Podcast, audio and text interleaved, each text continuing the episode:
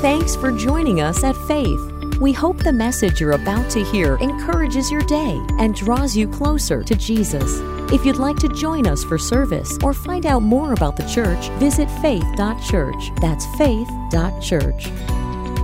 But this new series today, we're looking at the life of Paul. And this is the truth according to God. And so we're going to begin this series. We're going to walk in the footsteps of the Apostle Paul from Jerusalem to the ends of the earth. And it's going to be fun. There's going to be adventure. There's going to be challenge. And there's going to be a, a better understanding of God's grace and his heart for you.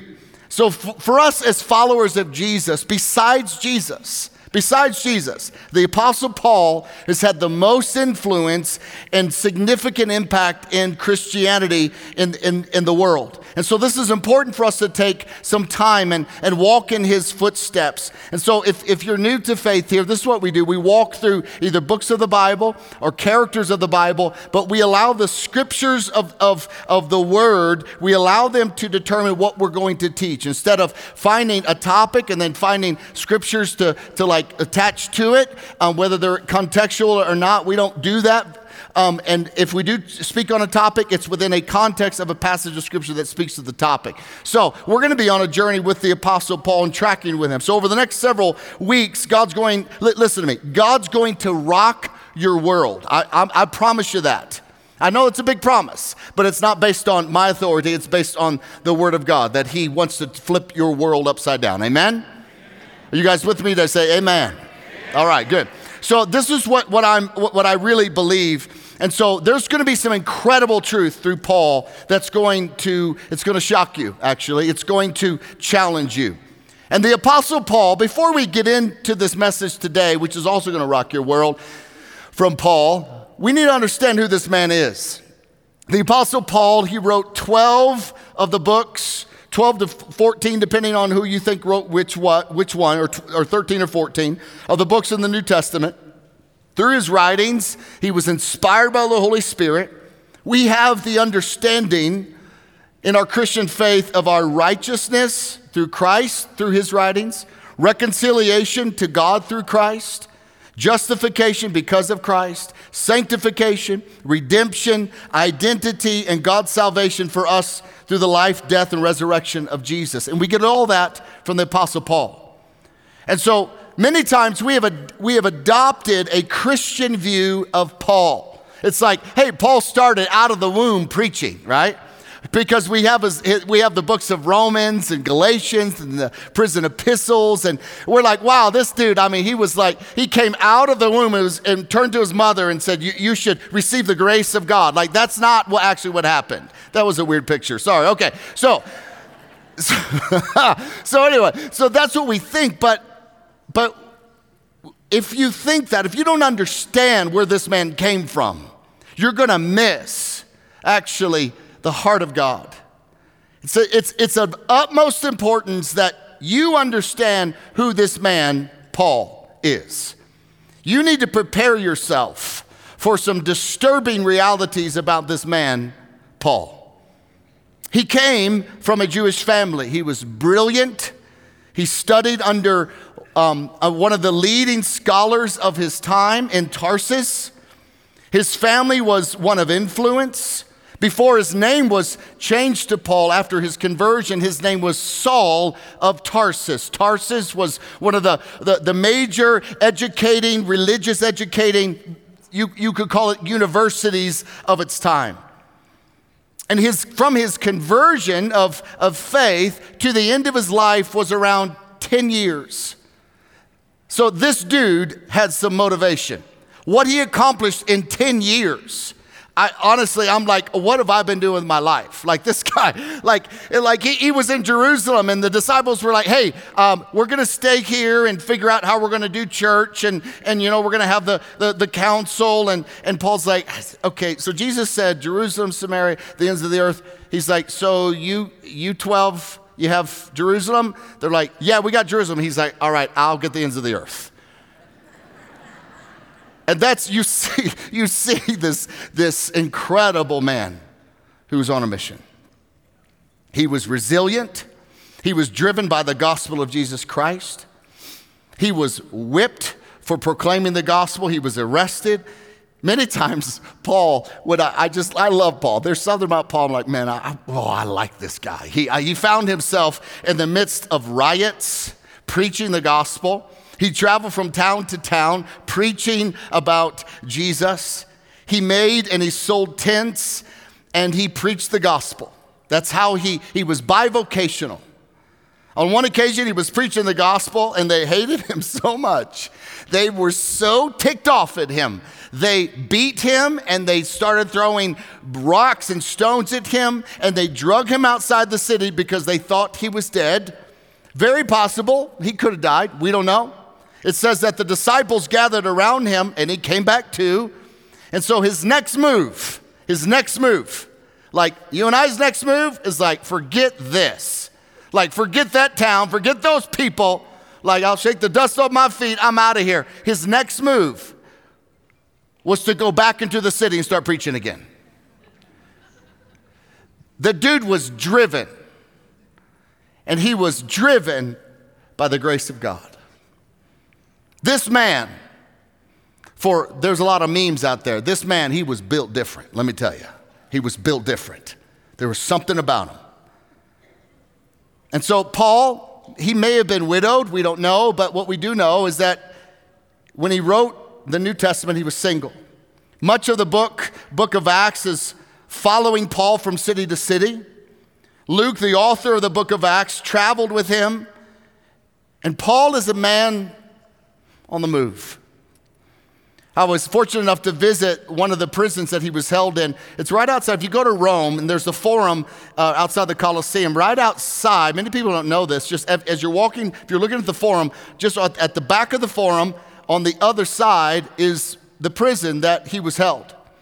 And so you have to go out and walk around. But I went there and visited there, and, and I just, I, I just was like, man, the Apostle Paul was here, was here. Like, this, this is not some character made up by some storybook. This man was the real deal. And he carried the grace of God. But I want you to picture Paul before his conversion, when he went by the, the, the name of Saul of Tarsus. This was a devout follower of Judaism. In our first introduction of Paul, so this is the first, when we first see him in Scripture, he's standing in, the, in, in agreement in the killing of a young man named Stephen. And the reason Saul of Tarsus was standing there holding the coats of people stoning and killing Stephen was because Stephen was preaching about a man named Jesus and that this Jesus was the Savior of the world, the Messiah of the Jews, and the only way to God. And Paul was standing there in agreement with his killing and his murder. Now, Stephen was a Jew, he'd been transformed by Jesus. Jesus had risen from the dead, he had walked 40 days after his resurrection. And this young man had committed his life to the service of Jesus Christ, to the proclaiming of the gospel of Jesus Christ. He didn't, he didn't commit his life to Judaism, he didn't commit his life to the synagogue, he committed his life to preaching and sharing the good news of Jesus Christ. In Acts 6 tells us that Stephen was a man of grace, full of grace, spoke with authority, he was full of the Spirit, he was a man of wisdom. And that as he was dying, as he was taking his last breath, Stephen looks up to heaven and it says that his face shone like the face of an angel. Paul's watching all of this. Sorry, Saul at the time. And Stephen prays out loud God, forgive those who are persecuting me. And so, as the blood spatters from the rocks being pummeled against Stephen's body, and probably some of the blood spatter landing on Saul's garments, he's got to grin, he's got to smile a little bit and celebrate this young man's murder because he hated followers of Jesus. He hated the name of Jesus. He vowed, he vowed, the vow of his life was to wipe Christians and Christianity off the face of the earth. And he says, I'm doing it in the name of Yahweh, of God. So, this is the place that we find Saul. This is the pit of darkness in which Saul or Paul came from. And it's important for us to understand and see that because it gives context and understanding about the message of his ministry for 10 years. This was a man who was about God's grace. And for us, we need to understand what does that mean for you? So often we can, we can drift from the original message of the Bible or of the gospel. And so this is the first picture we see of the Apostle Paul. He is enraged with anger, he is not satisfied just with killing believers in Jerusalem. It's like, it's, it's like he's, he's, he's on another commission. There's a great commission is bring hope to the, to the world, Jerusalem, Samaria, the ends of the earth. He's like, I'm going to bring destruction to Christians from Jerusalem. He then goes outside of Jerusalem. He's on his way to, to Damascus to find more Christians to kill. He's gotten arrest warrants from the, from the high priest of the synagogue. Go arrest them, eradicate them. And that's what he's doing. He's a man on a mission. And so we come to Acts chapter 9, verse 1. And I'm going to, this is the whole context here is 1 through 22. I'm not going to read all of this, but I'm going to skip around a little bit. But Saul, still breathing threats and murder against the disciples of the Lord, went to the high priest and asked him for letters to the synagogues at Damascus so that if he found any belonging to the way, now, the beginning of Christianity after the resurrection of Jesus, which we just celebrated, on, on Resurrection Sunday. We just celebrated this on Sunday. It was called the way. And the reason why it was called the way, because Jesus says, I am the way, the truth, and the life. So no one comes to the Father except through me. So I'm the way, I'm the gate, I'm it. And so the early church was called the way. They weren't called Christians. They were later actually called Christians as, uh, as it was derogatory, and they said, no, that actually fits us well. We are like little Christ, so we'll take that name. But originally they were called the way. So Paul's like, anyone belonging to the way, men or women, he might bring them bound to Jerusalem. So he went on his way, verse 3, and he approached Damascus, and suddenly a light from heaven shone around him. And falling to the ground, he heard a voice saying to him, Saul, Saul, why are you persecuting me? And he said, Who are you, Lord? And he said, I am Jesus whom you are persecuting. But rise and enter the city, and you will be told what you are to do. The men who were traveling with him stood speechless, hearing the voice, but seeing no one. Saul rose from the ground, and although his eyes were open, he saw nothing. So they led him by the hand and brought him into Damascus. And for three days he was without sight, and neither ate nor drank. Now there was a disciple in, at Damascus named Ananias, and the Lord said to him in a vision, Ananias, he said, I am here, Lord. And the Lord said to him, Rise and go to the street called Straight, and at the house of Judas look for a man of Tarsus named Saul, for behold, he is praying. And he has seen in a vision a man named Ananias come in and lay his hands on him that he may regain his sight. But Ananias answered, Now this is great, because Ananias has heard about Saul. Ananias is a part of the way. He's a follower of Jesus. So Ananias, so like God gives him a vision. Go here, pray for this Saul, Saul of Tarsus. And Ananias answered, Lord, um, I've heard of this guy before. Are you, are you sure this is? Uh, um, I've heard how much evil he's done to your saints at Jerusalem. And I know he's here on authority, so somehow he'd gotten word on authority from the chief priest to bind all those who call on your name. But the Lord said to him, Go, for he is a chosen, listen, listen, this is very key. He is a chosen instrument of mine to carry my name before the Gentiles and kings and the children of Israel. And so this is a very crucial piece. So Ananias goes and he prays for him. Uh, Paul receives his sight and he begins to eat again and gain his strength back. And something has switched. Paul has been changed. The old has passed away, and now he's a new creation. And here you have in verse 19, for some days he was with the disciples at Damascus, and immediately, immediately. So this is, this is the theme of Paul's life. Whatever he, he, whatever he does, he does it now. Now. I'm going to do it now. And immediately he proclaimed Jesus in the synagogues, saying that Jesus is the Son of God. And all who heard were amazed. Isn't this the man who, who, who like wreaked havoc in Jerusalem and those who call upon the name, now he's preaching the name. So, this was the conversion of Paul. And it's so important we understand this as we get into this series. We don't have a lot of explanation about what drove Paul to being so angry and murderous. But what we do know is that he was in bondage. What we do know, he was not living a life of peace. He was driven for, by the law. He's driven by the letter of the law. The letter of the law that he later writes is death, but the Spirit gives life.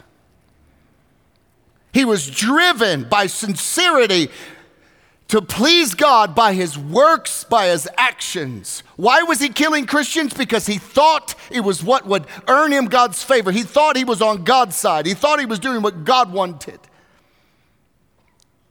And Judaism of the law was all about following the rules. You better do it. You better do it right. If you don't, you're going to die. You better dress right. You better speak right. You better wear all the right stuff. You got to wear the, the you got to do all the prayers show. You got to do the prayers. You got to get to the synagogue. You got to make everything was about you. Your works, your effort, what you do. And we, we see the manifestation of the law in Paul's life. Later, he writes in Galatians that he says that the works of the flesh are anger, they are, um, what's the passage? It it, I can't remember, sorry, it's, it's skipping my mind. Anyway, it's anger, it is, uh, it's, uh, it's infidel, like immoral, Im, excuse me, I'm gonna get there. Immorality, fits of rage. I, I mean, you see all of this in his life murder, fits of rage, angry. He's driven by anger. Why? Because he's working for his righteousness. And the works of the flesh are anger, they are fits of rage, they are immorality. So, the more you try to earn God's favor, actually, what it produces in you is actually more flesh. But he then he says, but the fruit of the spirit, love, joy, peace, patience, even self-control is a is a fruit of the spirit. It doesn't say the work of the spirit, the fruit of it. In other words, the work has already been done in you, and from that work flows the fruit. The work is you trying to please God, but from that flows anger, flows immorality, flows more flesh, flows ang- flows uh, murder. All of that. You see these two contrasts here. So this was, this was Paul who was trying to earn God's favor, who was trying to earn God's, like, look, God, see, I love you. Look, God, I'm earning my righteousness. Look, God. And he is, he is knocked to the ground. Jesus appears to him and begins to minister to him. He was sincere.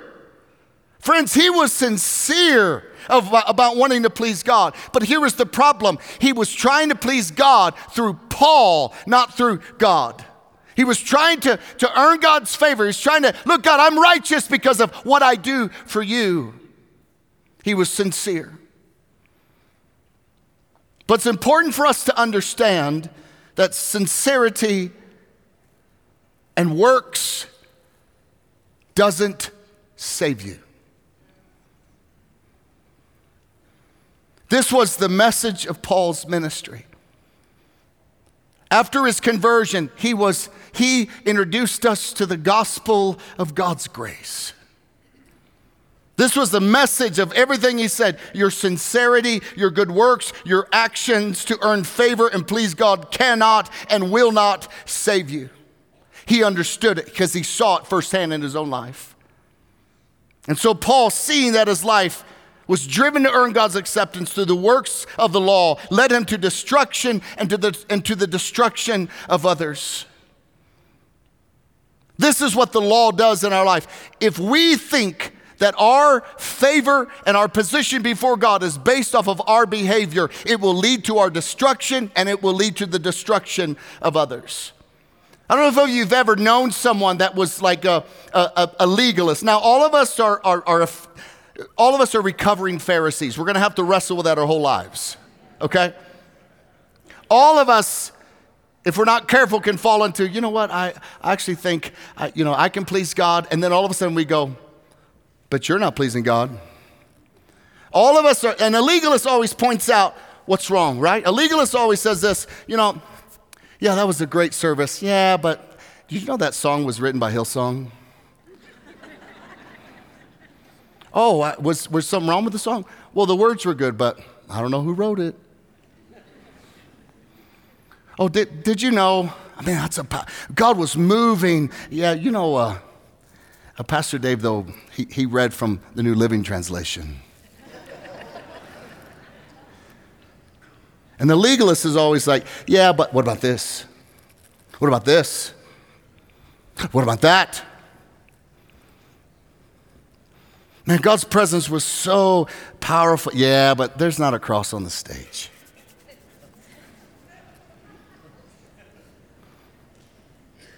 That's what a legalist does. It can't see what God is doing because they are so focused on the law, finding something. And Paul understood. And so Paul commits his life to bringing the gospel of grace. Now, this message of grace is what transformed my life as a teenager. A youth pastor, that's why I love our youth pastor, Mr. Bill. Love you, man. He believes in the gospel of grace. But I remember, I remember Gil Otterburn in Paducah, Kentucky, youth pastor at Cornerstone Church. I grew up in a legalistic Pentecostal type of teaching. My parents weren't that way, but it was that's the church we had It's kind of like the only hot dog stand on the, on the street. So I, well, I guess let's, let's go there. And it was all about performance. It was all about behavior. It was all about it was all about when, when you come into God's presence, you, you, better, you better recognize you're, you, you are, you're filthy, you're nasty. It was all about rules and laws. And uh, I, I, mean, you, I remember my brothers mowed the church yard, and and the pastor wouldn't let them wear shorts in the summertime. And listen, their legs are hairy and gross anyway. I don't know what the problem was, but anyway, you know, it's like, like I don't understand. They couldn't take their shirts off. Well, you know, that's not that's not godly. I, okay. And so everything was about rules and laws. One time I was in church, true story. I was in church, and uh, I was sitting in the back with my buddy. It was a Sunday night, and uh, and all of a sudden, the pastor, as he got up to preach, he uh, he calls my name out. And he asked me one question in front of everybody Jason, are you chewing gum?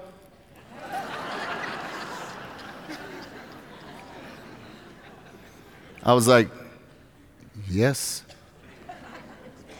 He said, come up here. They're not just a life giving church. What a great pastor. so I walk up. And he's at the pulpit. He says, Here, just put it right here on the pulpit. So put it there. And I go back. And to me, God was a God of rules and don'ts and shame and but thank God we were delivered from that horrible place. And we went to a church in Paducah, Kentucky. and Gil Otterburn was telling me, I, I, I remember this conversation. He said, he said, Jason, do you understand the grace of God? Apparently, he could see my life I did not. Uh, and I said, Yeah. And he started explaining to me about my position in Christ, about God's grace over me, that it's not by my works that I'm saved, it's not by my righteousness that, that God loves me. It's because of his son Jesus that God loves me. And that transformed my life. I never, I'll never forget. I wrestled with that for days because it didn't make sense because it was rewiring my brain. That's what the, the gospel of God's grace does. It rewires your brain that was that was is organized from the beginning to think you are the ones that, that please God. You're the ones who can gain favor. You're the ones who can earn your righteousness because of your works. But that's not the grace of God. That's not the message that Paul preached. So, do you know if you were to ask anyone, not in church, so if you were to go anywhere and say, hey, let's just say there's a heaven, there's a hell. How do you get to heaven? You know what they would say? Well, I guess you've got to be a good person. I guess, I mean, you shouldn't murder someone. I think you should be responsible. Uh, you should be honest. Uh, you should serve people. Um, and what you would hear would be works based how to get into heaven. The qualification for heaven is being a good person. That's what you would get. But here's what's true Many of us in the church think the same thing. I mean, you might say by the, by, by the blood of Jesus, yes, but then we think, yes, I get in by the blood of Jesus, but I stay in by my good works.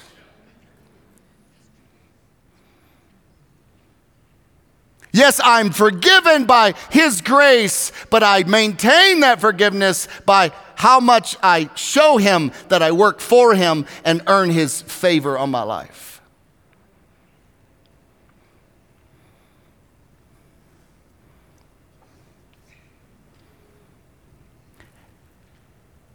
This is the exact thing that the Apostle Paul spends the next 10 years of his life speaking to and preaching the gospel of God's grace. It's about the truth of your identity. See, after we are saved, there's a performance mentality that all of us struggle with. And the death and the resurrection of Jesus tells us we did nothing to earn God's grace. What did you do to earn God's grace? Like, what? Let me ask you this question Why did Jesus suffer and die for you? Why did he do that? Because he loves you. Did you love him? No. Did you have anything that he that that he thought, man, I tell you what, if I do this, then they'll do this for me. You know, if I you know, it's like an exchange, right? No, no. You love him now because he first loved you then. And he still loves you. So this whole idea that you've done something that would cause God to show his favor on you and save you is a lie. And Paul spends his whole ministry debunking that idea.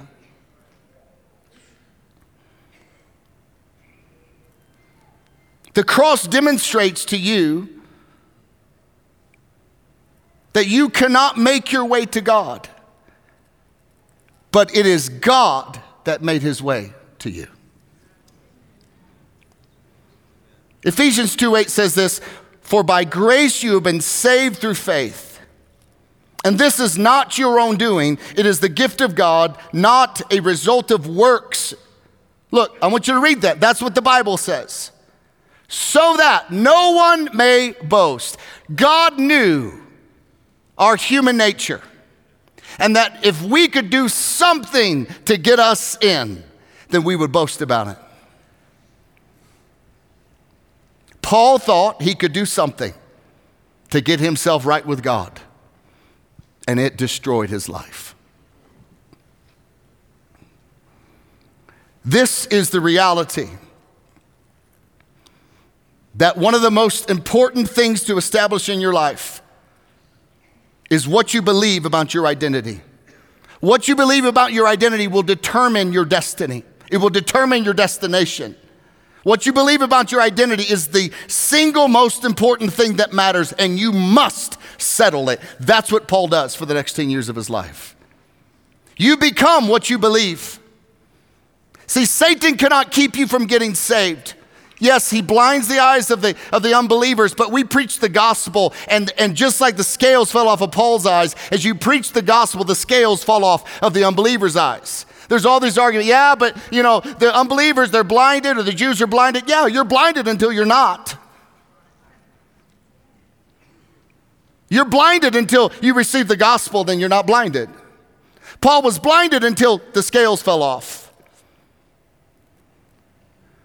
This idea that you must be anchored to the truth of what God says about you. And since the enemy can't keep you from being saved, he will keep you anchored to your old identity so that you, you become what you believe you are. It doesn't change your position, though.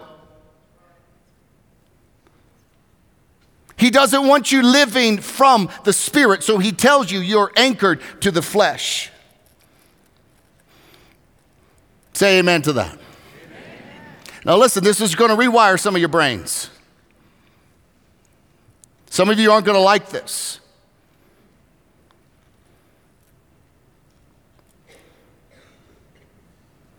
So, this is your belief must be anchored to what is true.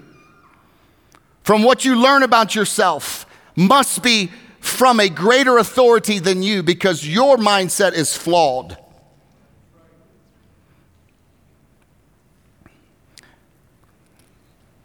What you rehearse in your mind and your heart about who you are will impact all your decisions. John 8:32 Jesus said this You will know the truth, and the truth will what? Set you free. Set you free. Set you free from performance, from the law. The truth that your righteousness is not connected to your performance. So the truth will set you free. So today, I just want you to get this. Your righteousness before God is determined by Jesus, not you. This is the message of Paul. This is declared over your life in the scriptures. This is hard to fully understand because because you know you and you know, yes, but I don't always act righteous. I know, but righteous is your position that God has set you in because of Jesus and your faith in Him. And because He declared it, whether you, whether you like it or not, whether, whether you, you feel righteous, meaning, if, meaning you are right standing before God, not because of your performance, but because of what Jesus did on the cross for you. Okay, I, and I, will close with this because I need to close with this, and I did not get as far as I wanted to. But Romans 5. So this is the passage. I'm not going to read the whole thing out of uh, 5 12 through 19. This is Paul, again, unwinding this idea that, that this is somehow about us because this dude tried it and he failed. And he starts talking about just as sin came into the world through one man who was Adam, and we understand that, and death through sin. But because of that, death spread to all men. So we are all born under the curse of sin. But I want to think about that. None of us would argue at all that sin impacted all of our lives because of Adam. No, no one would say that. No one would say, "Yeah, I don't know. I don't, th- you know, I don't think Adam's sin really impacted me." Nobody would say that. That's in the church. Nobody would say that. So Paul is navigating this. So he goes on to say this. Verse 17 Because of one man's trespass, death reigned through that one man. Much more will those who receive the abundance of grace and free gift of righteousness reign in life through one man's one man Jesus Christ. Therefore as one trespass led to condemnation for all men, so he's speaking about Adam, so one act of righteousness, speaking about Jesus, leads to justification of life for all men. For as by the one man's disobedience that many were made sinners, so by the one man's obedience the many will be made righteous.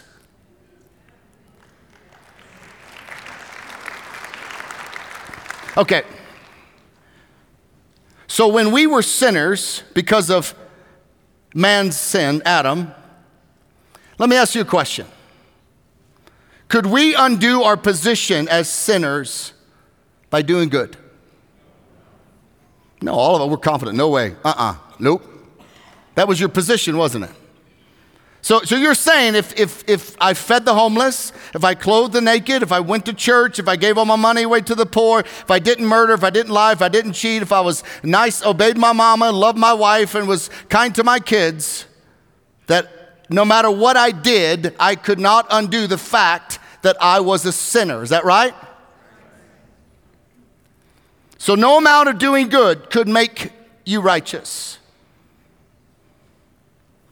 So, what Paul is saying is that Adam plunged humanity into the grip of sin, an unrecoverable state of sinner. You were a sinner.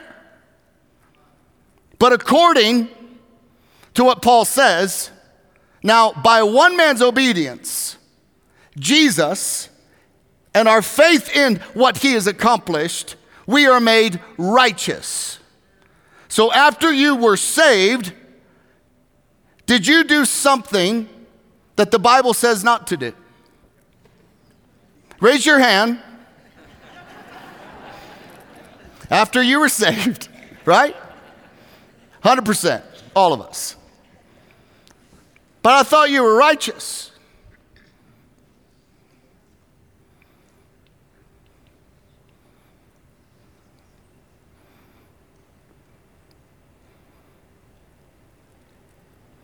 Just like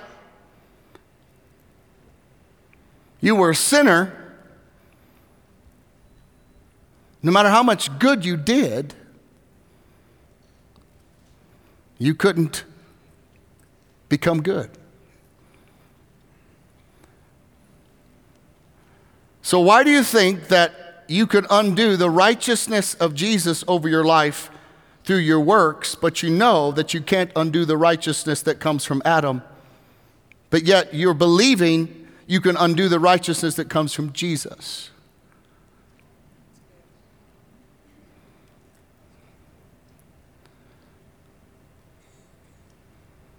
So you are, you, listen, you are confident in the sin of Adam, aren't you?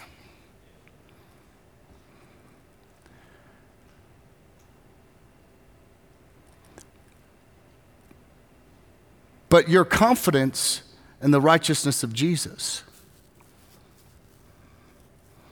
has something to do with you and your works. This is what Paul's dealing with. He's dealing with just like doing good cannot undo your position as sinner before Christ. So, so also, not doing something the Bible says to do, or doing something the Bible says not to do, after your position has been made righteous before Christ, cannot undo your righteousness because that's your position now.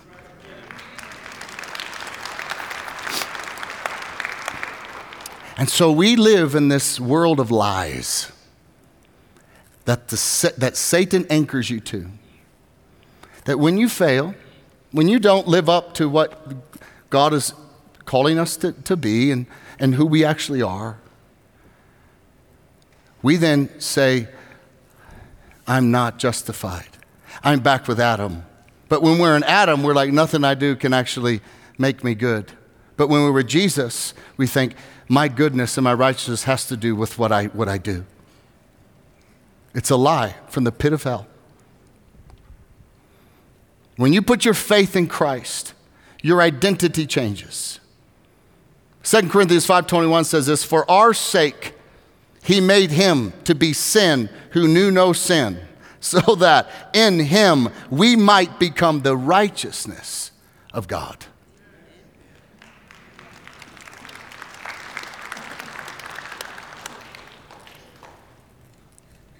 Philippians 3:8, I am found in him, not having a righteousness of my own. In other words, you don't have a righteousness on your own. You can't do righteous things and earn righteousness on your own. It doesn't, you can't get righteousness from works and duty. But my righteousness comes through that which is through faith in Christ, the righteousness that comes from God on the basis of faith.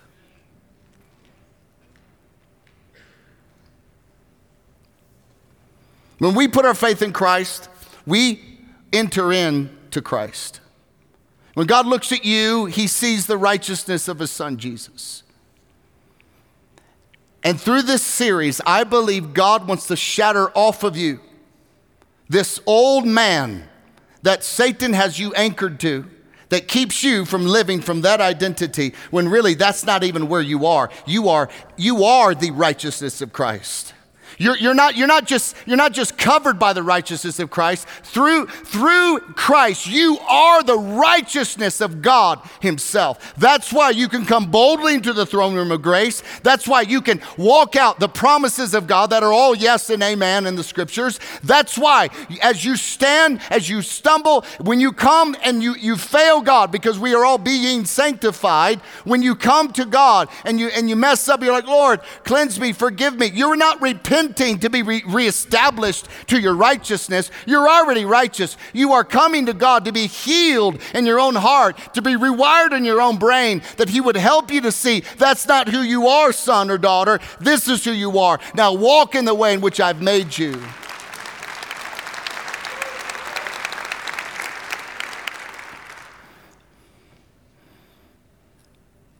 Many of us think this that God's always saying, you can't measure up. You better shape up. You better get with it.